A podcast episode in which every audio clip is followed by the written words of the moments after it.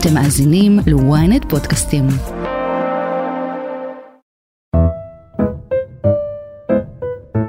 בזמן שאנחנו עסוקים בחדשות על המלחמה, אולי פספסנו ראיון אחד שקרה בקרמלין בסוף השבוע שעבר. We're in Moscow tonight. We're here to interview the president of Russia, Vladimir Putin. ראיון אישי, ארוך ויוצא דופן של נשיא רוסיה ולדימיר פוטין לעיתונאי האמריקאי טאקר קרלסון. What you're about to see seem to us sincere, whether you agree with it or not. Vladimir Putin believes that Russia has a historic claim to parts of western Ukraine. למה יוצא דופן? פוטין שלא התראיין קרוב לארבע שנים, פצח שם בנאומים חצי היסטוריים, חצי עממיים בדיוניים, וגם, ובכן, שחרר צחוק. ובינינו, מתי בפעם האחרונה ראיתם את פוטין מחייך? If you had evidence that NATO, the US, CIA, the West did this, why wouldn't you present it and win a propaganda victory?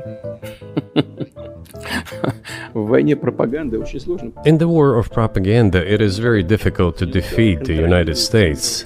עד כמה אנחנו באמת מכירים את ולדימיר ולדימירוביץ' פוטין, האיש החזק ואולי גם העשיר בעולם שנולד לאבא קומוניסט, שחלום ילדותו היה להיות סוכן חשאי בקג"ב, שיש לו חגורה שחורה בג'ודו, חיבה לשחמט, מנגן על פסנתר, אבל גם בודד מאוד.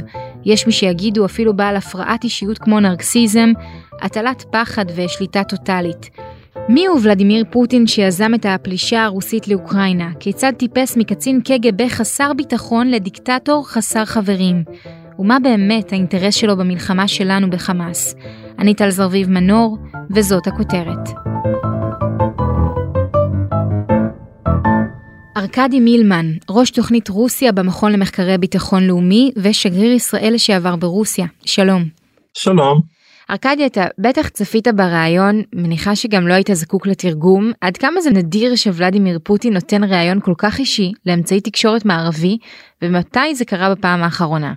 ולדימיר פוטין באמת לא כל כך מרבה לתת רעיונות לתקשורת זרה, מכיוון שתקשורת זרה לא ממש גם ששה לקבל ממנו רעיון, במיוחד בשנתיים האחרונות מאז שהתחילה המלחמה באוקראינה. אבל לפני מערכת הבחירות הקודמת, פוטין אז אה, עשה דבר יותר מעניין, הוא למעשה סיכם עם אה, אחד המפיקים האמריקאים, שעשה עליו סרט דוקומנטרי, זה היה סרט ארוך של כמה פרקים, ששם גם כן פוטין אה, פרס את משנתו ודיברו על כל מיני דברים אישיים, וסרט באמת זכה לכל מיני הדים. והוא היה מופנה גם כלפי הקהל בחוץ וגם לתוך המדינה, כך שזה לא חדש. גם הרעיון עכשיו מופנה כלפי פנים? גם כלפי פנים, אה, מכיוון שקרלסון זכה למין אה, קבלת פנים בלתי רגילה, יותר מכל מנהיג אחר בעולם. מרגע שהוא נחת, צוותי טלוויזיה ליוו אותו. אחר כך הוא הלך למשהו שפעם היה מקדונלדס במוסקבה, היום אה, בשל המלחמה וסנקציות ומקדונלדס למעשה עזב את רוסיה ואז הם קנו את אה, הביזנס של מקדונלדס, קראו לזה בשם רוסי אחר, ואז הוא הלך אה, לאכול את ההמבורגר או צ'יזבורגר, וצילמו אותו איך הוא אוכל, והביסים שלו, ומה הוא מדבר, ולמי הוא אמר תודה בסופרמרקט, הוא ממש קיבל, הייתי אומר מעבר ל... הוא ממש כמו פוטין קיבל סיקור כאילו סגנו של פוטין.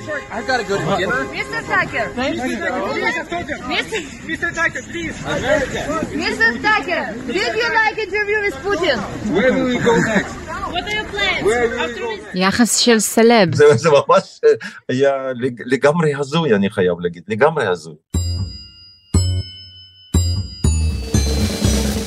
who blew up Nord Stream?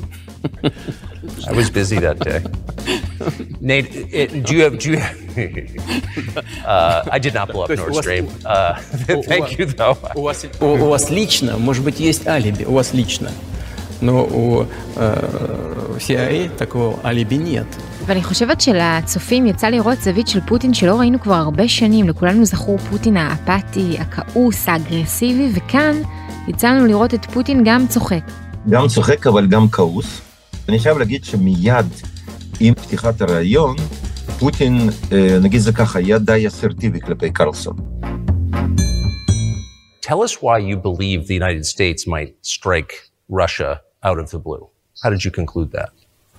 Да, дело не в том, что Америка собиралась наносить неожиданный удар по России. Я так и не говорил. У нас с вами ток-шоу или у нас серьезный разговор? משהו שם לא הסתדר, אני לא יודע מה קרה. Here's the quote. Thank you. It's a formidable serious так, так, так вот, это, да, это серьезный разговор. Но поскольку у вас базовое образование историческое, насколько я понимаю, да? זה התחיל באיזה נאום, נכון? נאום ארוך על ההיסטוריה של רוסיה. לא רק שזה התחיל בנאום, זה היה, תראו, זה היה די מוזר. כי קודם כל, קרלסון חיכה לו שעתיים, עד שפוטין הואיל בטובו לבוא לראיון. אבל זה סוג של השיטה הקבועה של פוטין, לא? גם כשנתניהו ביקר שם, גם אז נתניהו חיכה לו קרוב לשעתיים בקרמלין. כן, אצל פוטין זה נהוג, באמת. גם אצל נתניהו זה לפעמים נהוג שממתינים, כן? כנראה שזה ככה אצל מנהיגים. הוא כן, כשהתחיל הרעיון, שם משהו קרה, כי פוטין היה טיפה כעוס, אני מכיר את האישיות שלו. ואני לא הבנתי למה, כמובן שאנחנו לא יודעים, כנראה ששם היו איזה הערות או משהו, ואז הוא אמר לו שהוא ייתן לו איזה סקירה של 30 שניות, סקירה היסטורית, כשהסקירה הזאת התארכה לחצי שעה. Тогда я позволю себе, ну, просто вот ну, 30 секунд или одну минуту маленькую историческую справку, да. Вы не против? Please. Вот смотрите, с чего начались наши отношения с Украиной? Откуда она взялась, Украина? А, Российское государство стало собираться как централизованное. וגם איך שהוא בנה את הסקירה ההיסטורית, בקול שקט כזה, בצורה כביכול נינוחה, סילוף עובדות, מניפולציה של העובדות מההתחלה עד הסוף, אבל באמת מההתחלה עד הסוף. הוא מציג את עצמו כהיסטוריון דגול, שיודע, שקרא את כמעט את כל המסמכים בארכיונים של רוסיה, והוא באמת אוטוריטה בתחום ההיסטוריה הרוסית, למרות שהוא חזר למעשה על כל אותם עובדות וסילוף עובדות שהופיעו בשמו במאמר שנכתב על העם הרוסי וה, והעם האוקראיני, שזה לטענתו עם אחד, ממש, אוקראינים ורוסים זה אותו עם, פשוט למישהו קוראים אוקראיני, למישהו קוראים רוסי, ואז הוא נתן את הסקירה ההיסטורית הזאת במשך חצי שעה. וקרלסון הקשיב לו, הוא גם פה שם הוא ניסה להכניס איזה הערות מטופשות, סליחה, אבל מה שמעניין שפוטין, ממה הוא התחיל? הוא התחיל להגיד, זה טוק שואו או שזו שיחה רצינית? והוא חזר עוד פעם אחד, זה טוק שואו או שזו שיחה רצינית? У нас с вами ток-шоу или у нас серьезный разговор? כמובן שקרלסון אמר שזו שיחה רצינית, זו שיחה רצינית, וככה זה נמשך, אבל במשך שעתיים הוא סילף, הוא עשה כל מיני מניפולציות, מדהים, זה באיזשהו שלב זה היה פשוט הזוי. כשאתה אומר שהוא רואה את העם, את העם הרוסי יחד עם העם האוקראיני כאחד, זה בעצם זאת הלגיטימציה כביכול שהוא נותן לעצמו לפלישה, נכון? הוא אומר, הש, השטח הזה הוא שטח רוסי. חד משמעי, הטענה שלו שבכלל לא הייתה קיימת אוקראינה, ובכלל את אוקראינה המציא לנין לאחר מהפכת אוקטובר, המהפכה של הבולשביקים, שזה פשוט לא נכון, זה, זה פשוט, ואחר כך הוא פתאום קופץ לכל מיני שנים, ו, ובכלל, אוקראינים זה האח הקטן שלנו, אנחנו באותה משפחה, זה אותו עם, ובכלל, על מה אנחנו בכלל כאן מדברים? אין, אין דבר כזה אוקראינה, יש רוסיה אחת גדולה, ואנחנו צריכים להיות שם בעלים, זה הכל. זה מסר מאוד מאוד פשוט, מאוד מאוד ברור, אבל היה גם מסר מופנה למערב, ש... תפסיקו אה, לשלוח נשק לאוקראינה, תפסיקו לתמוך, ואנחנו נסיים את המלחמה תוך כמה שבועות. הכוונה נסיים את המלחמה זה לא שנגיע לאיזשהו הסכם שלום, אלא נכבוש את אוקראינה סופית והיא תהיה שלנו, ואתם תתעסקו בעניינים שלכם, ואנחנו נעסוק בעניינים שלנו. זה הכל. מה כל כך לא ברור פה? אני לא מבין.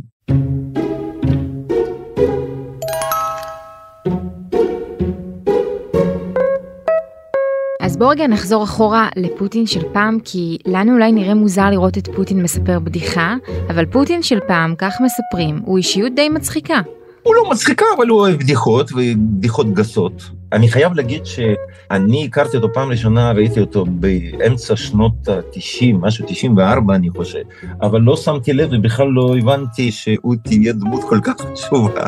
היינו באיזה משלחת בסן פיטרסבורג עם אחד השרים הישראלים, אז הייתי יועץ בשגרירות מוסקבה, זה היה באמת לפני 30 שנה, משהו כזה, ואף אחד לא כל כך חשב שהאיש הזה פתאום יגיע לתפקיד כל כך רם ובכיר ברוסיה. פוטין של תחילת שנות 2000 ופוטין של היום זה באמת שני אנשים שונים. הוא עבר איזושהי מטמורפוזה, איזושהי טרנספורמציה בלתי רגילה מצד אחד לצד שני. פוטין לא היה כזה בתחילת שנות 2000, הוא היה בן אדם שניתן היה לדבר, יתרה מזו, הוא לא התאפיין על ידי גישה כל כך אנטי-אמריקאית, כל כך אנטי-מערבית, כל כך uh, על ידי גישה סובייטית, או משהו שמאוד מאוד דומה לתקופה הסובייטית. אז הוא היה מישהו שניהל אה, דו-שיח, שאל שאלות, עכשיו הוא נותן נאומים כל הזמן. הוא מגיע, נותן נאומים, אני אתן דוגמה, אה, לפני שנה הייתה משלחת של מדינות אפריקה שהגיעה למוסקבה לנסות אה, לתווך במלחמה באוקראינה, איכשהו להביא להפסקת אש, כי מדינות אפריקאיות נפגעו מאוד מכל הנושא של משלוחי חיטה ומכל הנושא של אספקת באמת מזון. African leaders arrived in Russia for a summit with Russian President Vladimir Putin as he seeks allies amid the military operation in Ukraine. Putin has billed the two day summit in St. Petersburg as a major event that would help bolster ties with a continent of 1.3 billion people that is increasingly assertive on the global stage. וכשהם הגיעו וישבו בקרמלין, הוא אפילו לא נתן להם לשאול שאלה, הם ניסו לשאול שאלות, הוא לא נתן להם לשאול שאלה, הוא נאם להם, עשה כל מיני הצהרות, נאם להם והלך. זה הפוטין של היום. אז הוא היה שונה. אפילו הייתי אומר, הוא היה אז חסר ביטחון. אני זוכר מהפגישה, כששמעון פרס ז"ל הגיע למוסקבה, זה היה 2001, חודש מאי. The Mitchell document creates an opportunity, which is accepted by us, proposes a sequence of actions израильской и палестинской сторонами для того, чтобы остановить насилие и возобновить переговорный процесс.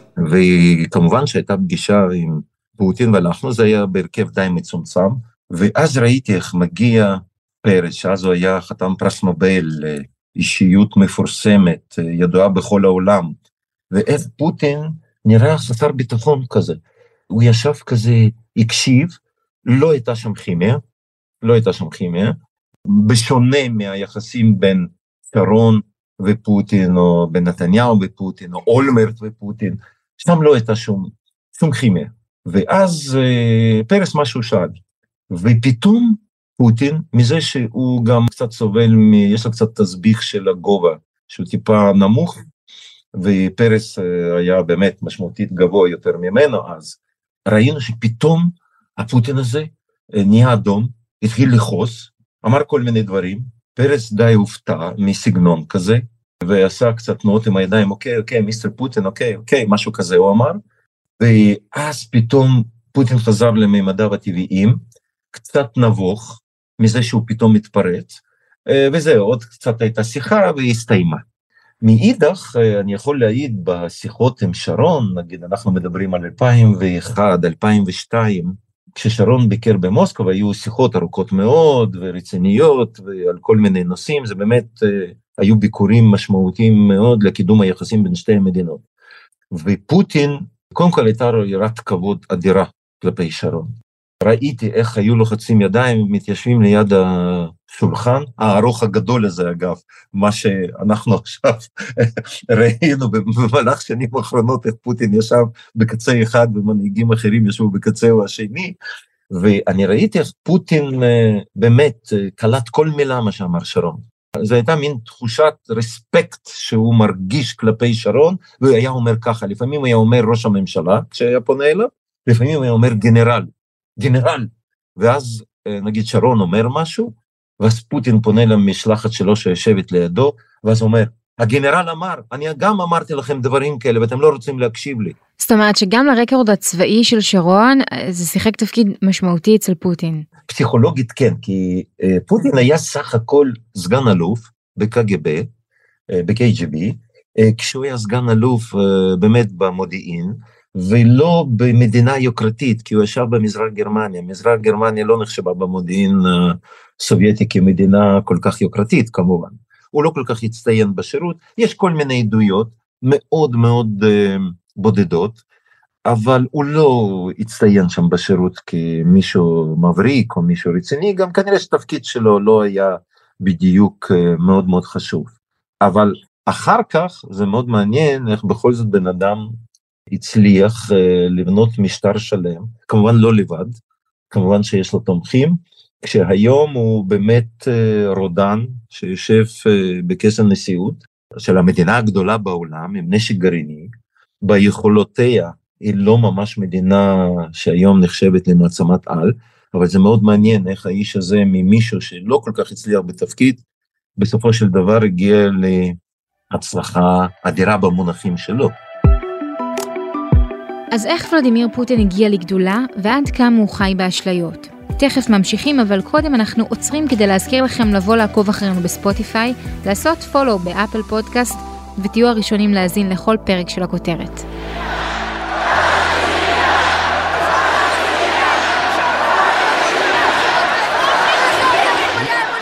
ארכדי, תקן אותי אם אני טועה. אני זוכרת שכשפוטין נכנס לתפקידי ממשלה, לפחות בכהונות הראשונות, הוא נהנה מפופולריות בציבור הרוסי. נוצרה לו תדמית של מנהיג חזק, שהצליח לנצח את הטרור הצ'צ'ני, ולהביא למדינה סדר, לאחר תקופה של שפל כלכלי וחוסר יציבות שלטונית מאז קריסת ברית המועצות. ואהבו אותו, אהבו אותו מאוד. נכון מאוד, אני מסכים איתך לגמרי, גם הוא בא עם המוטו שעכשיו תיבנה יציבות. אבל איך תיבנה יציבות? אני אתן לכם לעם הרוסי יציבות, אבל אני אעשה מה שאני רוצה, ואתם תתעסקו בעניינים שלכם, אבל אני אביא לכם יציבות. והרבה אנשים קנו את זה. כי באמת אה, שנות ה-90 הם היו שנים קשות. אני שירתתי אה, במוסקבה, אז אני זוכר, הייתי מבקר במסגרת אה, תפקידיי השנים, וזו באמת הייתה תקופה מאוד לא קלה, מאוד לא קלה ברמה של חיי יומיום של אזרח רגיל. ופתאום בשנות 2000 יש קצת פריחה, מחירי נפט עלו, אה, היה פתאום כסף, והוא פתאום הבטיח יציבות, והנה יש יציבות, לא הורגים אנשים ברחובות, אין כל מיני מעשי פשע, אבל יחד עם זאת, יש מעשי שחיתות נוראיים, יש אה, כל מיני מאבקים נגד אופוזיציה שפשוט נרמסה, זכויות אדם נרמסו, חופש הדיבור אה, הסתיים, אסור להגיד משהו, וזה נמשך, נמשך, אבל עדיין, אם את שואלת אותי היום, אם היו באמת נערכים הבחירות ברוסיה, ולא היו מזייפים, כמו שהם אוהבים לעשות את זה, ב-20 שנה האחרונות או משהו כזה, אה, הוא כן היה זוכה ברוב. אולי עכשיו, בגלל המלחמה, אולי לא בסיבוב הראשון, אבל בסיבוב השני כן. אבל אה, יערכו הבחירות חודש מרץ, ובין 15 ל-17, שלושה ימים, זה פעם ראשונה שמצביעים לנשיא במשך שלושה ימים, וכמובן ששם התוצאות אה, יגיעו לשחקים. ובאמת אחרי הרבה שנים בשלטון, וגם דיברנו על זה קודם, שפוטין הלך והקצין, ככל שאנחנו מתקרבים לפלישה לחצי האי קרים ב-2014 ואולי אפילו כבר לפני בפריצת המלחמה בגיאורגיה ב-2008, אנחנו רואים שם כמו שאמרת קודם איזשהו תהליך של הקצנה, איזה תהליך של שנאת המערב, איך אתה מסביר את זה, על מה זה יושב? זה יושב עמוק עמוק על הגורמים תודעתיים. אה, יש לי ויכוח עם כמה מומחים. אני טוען שלפוטין עדיין עמוק עמוק בתוך אה, מוחו, גופו, אה, בתוך אישיותו, גם ברמה תודעתית וברמה תת-הכרתית, ה-DNA של איש KGB עמוק עמוק יושב ומשפיע על כל תנועותיו, על כל מחשבותיו ועל התנהגות שלו. וזה דברים שהם הולכים עמוקות לתוך ברית המועצות, לשם, לשנות ה-60-70, כשהוא למד, כשהוא למעשה הוכשר להיות איש המודיעין הסובייטי, איש ה-KGB, וזה כמובן אה, משהו שכמעט בלתי ניתן לביטול. הוא רואה שמערב נגדו, שנגד רוסיה, שמערב ממש, אה, כל בוקר אה, נשיא ביידן קם במחשבה איך לחלק את רוסיה לאיזה חמש או שלושים מדינות. אגב, אני נוקב במספרים שהוא נוקב, וזה ממש בראש מעייניו. ואנחנו מבינים שזה לא כך. אבל יש כאן נקודה מאוד מעניינת. כשהוא הגיע לשלטון בעניין נשיא בשנת 2000, אה, ונגיד 2001, 2002, 2003, עד הפלישה של אה, אה, האמריקאים לעיראק, והמלחמה בעיראק והסילוקו של סדאם חוסיין, פוטין כן ניסה ליצור וכן רצה ליצור מין מודוס ויוונדי מיוחד עם ארצות המערב, ובמיוחד עם ארצות הברית, כדי להיות פרטנרים שווים. אני אתן דוגמה, המנהיג הראשון שהתקשר לנשיא בוש אחרי 9-11, זה היה פוטין. אחרי שנודע לו על מעשה טרור, אחרי שכולם ראו, מיד התקשר אליו והציע כל עזרה שרק ניתן. Uh, through consultative meetings, which we've started. And uh, as I told you, the president made a very, I thought, very constructive and bold uh, strategic uh, move, and that is, so why don't we broaden the dialogue and include uh, Europe through NATO? Мы считаем, что в этом случае не будет никакой необходимости размещать ни новые объекты в Европе, имеется в виду э, в Чехии и в э, ударную группировку в Польше. היום הוא לדוגמה, במיוחד בריאיון של קרלסון, הוא דיבר על כמה נאט"ו, מערב, נלחמים ברוסיה, ועד כמה נאט"ו התרחב והכול. אבל כולם שוכחים, וגם הוא כנראה שוכח, שהתרחבות הנאט"ו התרחשה כאשר פוטין היה בשלטון. פוטין בשלטון למעשה, אנשים פשוט לא כל כך מודעים. הוא התמנה לראש פייסב, הארגון הזה הוא יורש של KGB, היום זה נקרא FSB, פוטין התמנה לראשו ב-1998. אז מה, הוא לא כתב ניירות לנשיא ילצין, לנשיא דאז? מה, הוא לא השתתף בישיבות הכי חשאיות, סגורות, סודיות, הכי חשובות? כראש ה-KGB? בוודאי שהוא השתתף, בוודאי שהייתה לו מילה שם, והוא היה יכול להשפיע. אחר כך הוא נתמנה, והוא היה גם במקביל ראש המועצה לביטחון לאומי של רוסיה. אז מה, לא, במקביל כשהוא מילא שני תפקידים לא הייתה לו מילה? אחר כך הוא באוגוסט 99 נתמנה לראש הממשלה.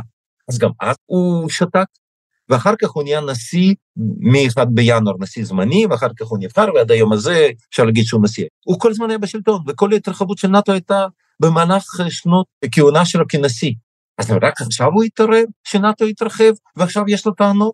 היום, לדוגמה, כשבשנה שעברה פינלנד ושוודיה רצו להיכנס לנאט"ו, הוא נשאל לגבי פינלנד, והוא אמר, לפינלנד יש גבול של 1,300 קילומטר עם רוסיה.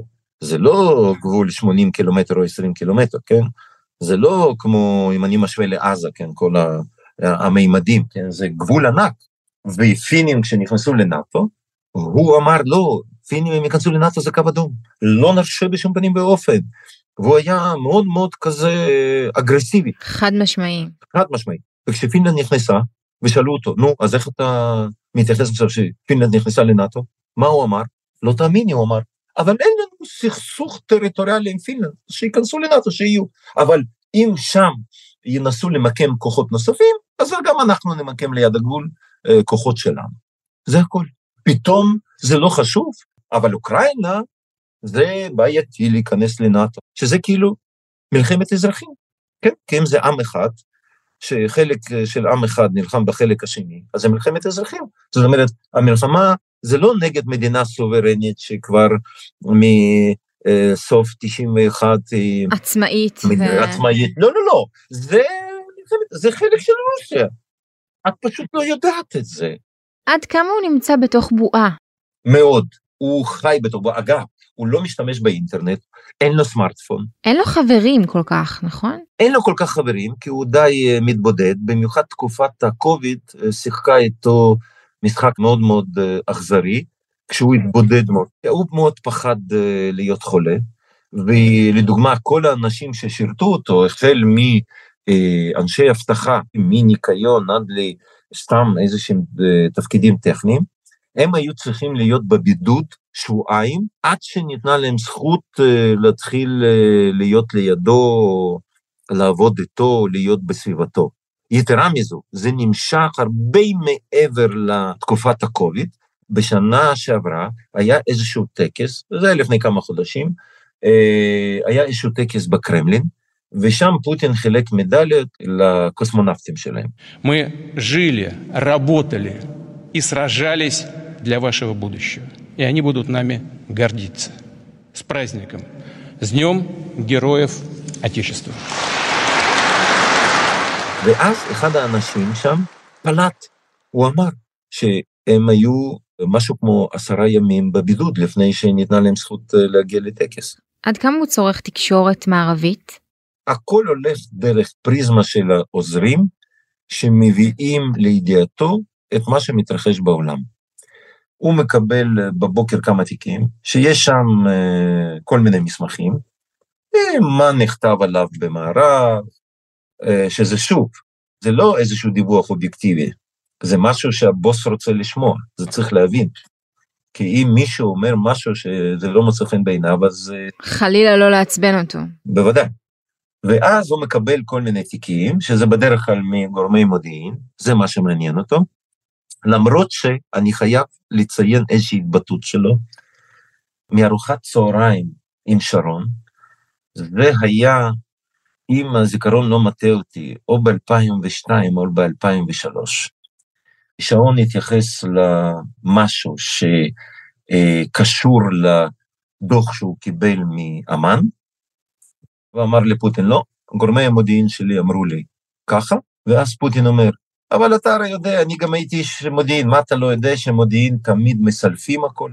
שרון הופתע. איך, איך אפשר בכלל להגיד דבר כזה? מה זאת אומרת מודיעין מסלפים? כן, ועדיין זה כל כך מנוגד לתפיסת המודיעין הישראלי. כן, גם, גם אם אתה, רגע, אם אתה צורך חומר של אנשי מודיעין, ואתה יודע שזה מסולף, אז בשביל מה אתה צורך את זה?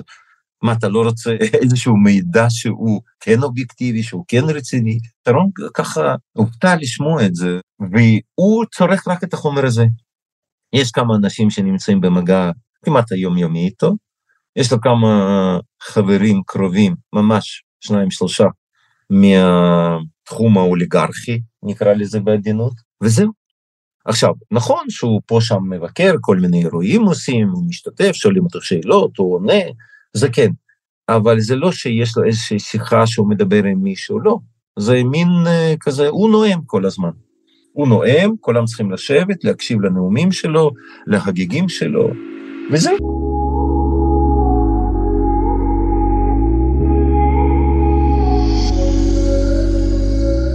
сказать несколько слов и о беспрецедентном обострении палестино-израильского конфликта.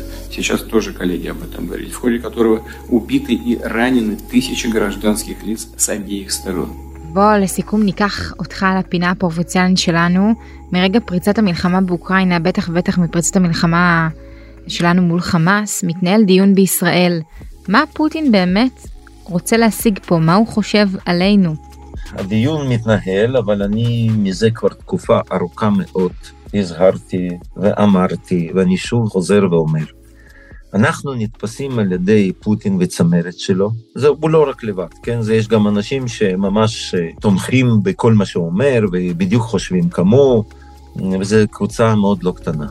הם משייכים אותנו למחנה המערבי, למחנה העוין שלהם. וזה לא חשוב מה אנחנו נעשה, וזה לא חשוב עד כמה נרצה לרצות אותו, ולהיות ניטרלים, ולהתחשב באינטרסים הרוסיים, עדיין אנחנו נתפסים כחלק של המחנה העוין. וזו נקודה מאוד מאוד חשובה. כי אנחנו גם נתמכים מארצות הברית, כן? בוודאי, לא רק את זה, אנחנו לא שנתמכים על ארצות הברית, בראייתם אנחנו פרוקסי של ארצות הברית. אנחנו ממש מישהו שמבצע את הפקודות של ארצות הברית, ארצות הברית היא האויב של רוסיה, ארצות הברית היא באה לדכא את רוסיה, היא באה לפגוע ברוסיה, ולכן ישראל כגורם שהוא בעל ברית של ארצות הברית, אז כמובן שישראל נתפסת כעוינת. זה לא אומר שמחר הם ינתקו יחסים איתנו, אנחנו צריכים לנתק יחסים איתם. בהחלט לא, אבל זה צריך פשוט להדליק לא אורות אה, כבר אה, אדומים, כן? זה לא נורא אדומה, היא כבר מזמן מהבהבת. אנחנו צריכים לשנות את הפרדיגמה של התפיסות שלנו. אנחנו צריכים להבין שמולנו יושב מישהו שיש לו אינטרסים מנוגדים לאינטרסים שלנו, מישהו שתופס אותנו כאויב. אם את יודעת שאת יושב מול מישהו ולא מסמפת אותך ולא אוהב אותך, התנהגות שלך צריכה להיות שונה. מותאמת. אם את יושבת מול מישהו שרואה בך ידיד. זה הכול. ולכן אנחנו צריכים להיות מוכנים לכל מיני הפתעות לא נעימות. אנחנו כבר צריכים לחשוב בפרדיגמה שבהחלט הרוסים יכולים לסייע בצורה הרבה יותר עמוקה ורחבה לאיראנים האויבים שלנו, מה שהם עושים היום, יש היום שיתוף פעולה אסטרטגי בין רוסיה, צבאי אסטרטגי, בין רוסיה לאיראן, וזו סכנה ממש קיומית לישראל, ואנחנו צריכים להפנים את זה ולזכור את זה כל הזמן. אנחנו צריכים מראש למנוע כל מיני פעולות שהרוסים יעשו לטובת האיראנים, ומטוסים איראניים, כנראה עם נשק עבור החיזבאללה, נוחתים בסוריה בבסיס חמימים שהרוסים שם כרגע ממוקמים שם, ואנחנו צריכים לנקוט כל מיני פעולות וכל מיני צעדים כדי להבטיח את האינטרסים שלנו, קודם כל האינטרסים הביטחוניים וגם אחרים. זהו. ארכדי מילמן, שמחתי מאוד לדבר איתך, תודה רבה. תודה רבה.